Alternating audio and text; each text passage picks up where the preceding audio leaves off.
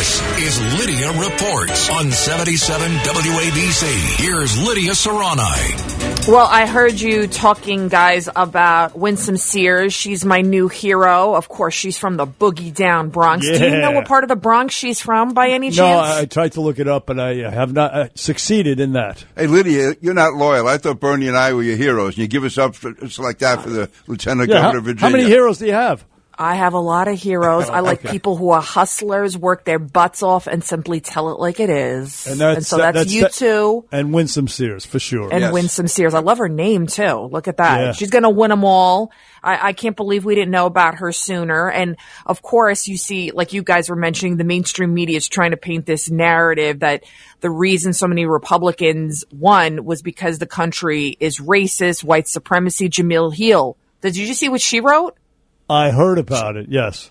Jemele Hill, let me find it. She said, what, what she wrote, she's like, folks, you're not, the reason this happened is because white supremacy once again added. And then, of course, Joy Reid, who is the ultimate supremacist. She should just call herself Farrakhan at this point.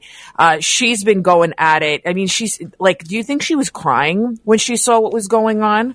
Uh, I mean, I, I, she I don't even know. Definitely disturbed. And uh, uh, to your point about Winsome and the fake news, they didn't even cover her. She's the first black lieutenant governor of the state of Virginia, immigrant. They didn't even cover her victory speech on Tuesday night. They just ignored it completely. These people who championed Wow. breaking the breaking of glass ceilings did not cover her victory speech, Wow. which was the second biggest speech of uh, the, the evening. They just ignored her. People that put out fake news, is propaganda. It really is. And again, you compare that to the treatment they gave uh, Stacey Abrams, who lost her race. Right. And the Democrats You're right. publicized, and not just Democrats. I don't blame them. That's their job. The media, they put her out like you think she was the governor of Georgia.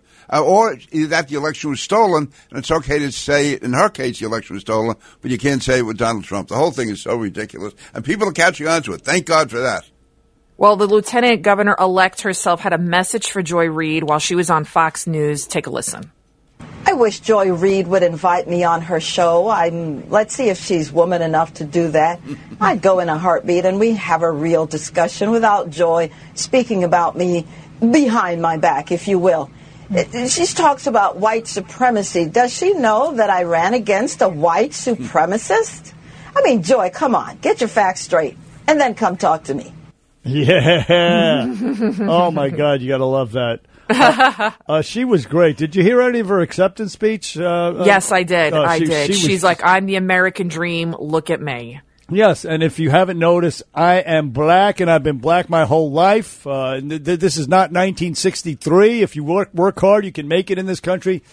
She said. She said every. She's a beautiful patriot. She's really. She's a Marine Corps veteran.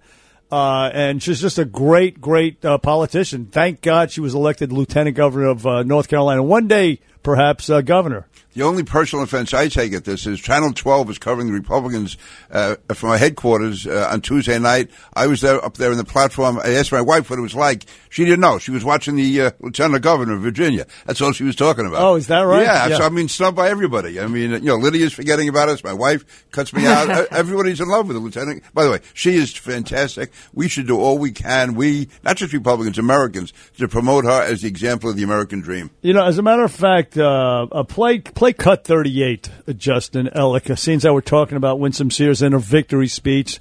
Let's play it. You know, for laughs. There are some who want to divide us, and we must not let that happen. They would like us to believe we are back in 1963 when my father came. We can live where we want. We can eat where we want. We own the water fountains. We have had a black president elected not once but twice, and here I am living proof.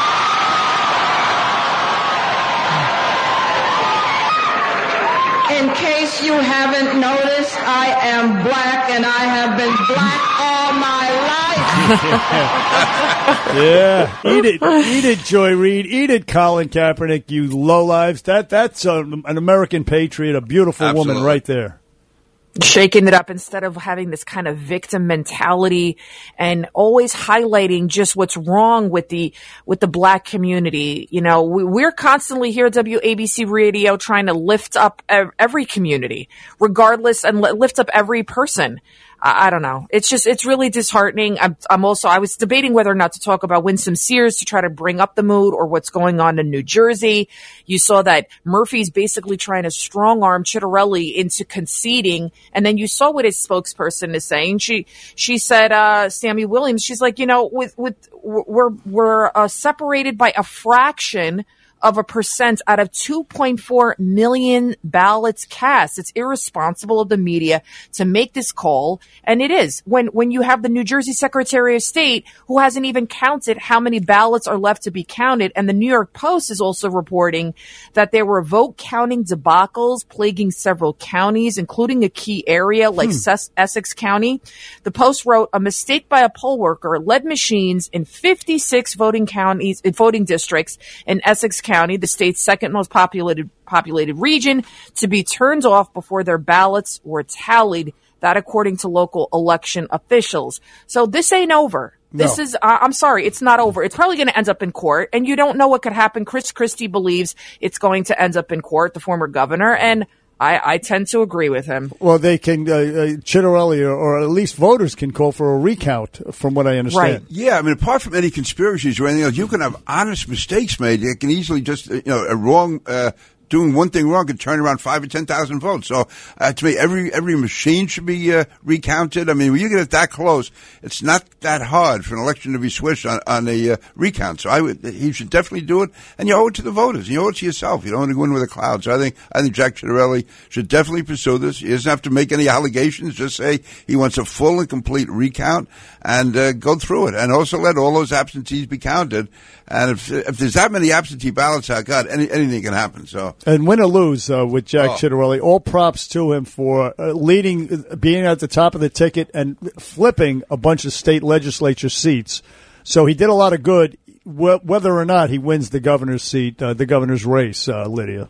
Right. The New Jersey law doesn't provide for an automatic recount, but any candidate can request right. a recount within 17 days after an election by applying to a judge of the Superior Court that oversees the districts or districts involved in the recount. Kevin McCullough, who who was at Ciattarelli campaign headquarters and reported for us all night long. I asked him yesterday, were there attorneys present at polling locations, making sure he says yes, they were.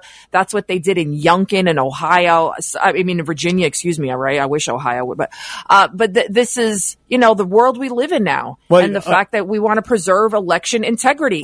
You, if people can steal an election, they can. That's basically taking our democracy. Are you actually questioning the results of an election, Lidia Curanaj? I am. Are, you, I you, am. Why you insurrectionist? I, I am. I'm just like Hillary Clinton back in uh, what was I, it? Like yeah, no, yeah exactly. and, Stacey Abrams too. By the yeah, way, I mean. Mm-hmm that's the whole thing, Lidia. You are not entitled to. Hillary can do it. Stacey Abrams yep. can do it, and that's statesmanship. If you do it, you're just a sore loser. So you, you have to learn what's woke, Lidia. I mean, that's what's going on. you know? Really, come on, Lidia. Time to put the woke to sleep. yeah, I, think, I think, we did that on Tuesday. I think that was a huge not, step in that direction. Yet. No, no, we're not done yet. A huge step in the right direction, though. Uh, Lidia, listen. Yet. Oh, go ahead. Yes, tonight, tonight at five o'clock, we are going to be covering the New Jersey Ciattarelli race. We, we're, it's not over. We're gonna, and, and we're just going to tell the truth. That's it. You know, that's it. We're going to tell the truth. We're going to have a great show for you guys tonight. So definitely tune in at five o'clock. John Catsimatidis, Cats at Night. I'll be there. Lidia Curanaj is terrific.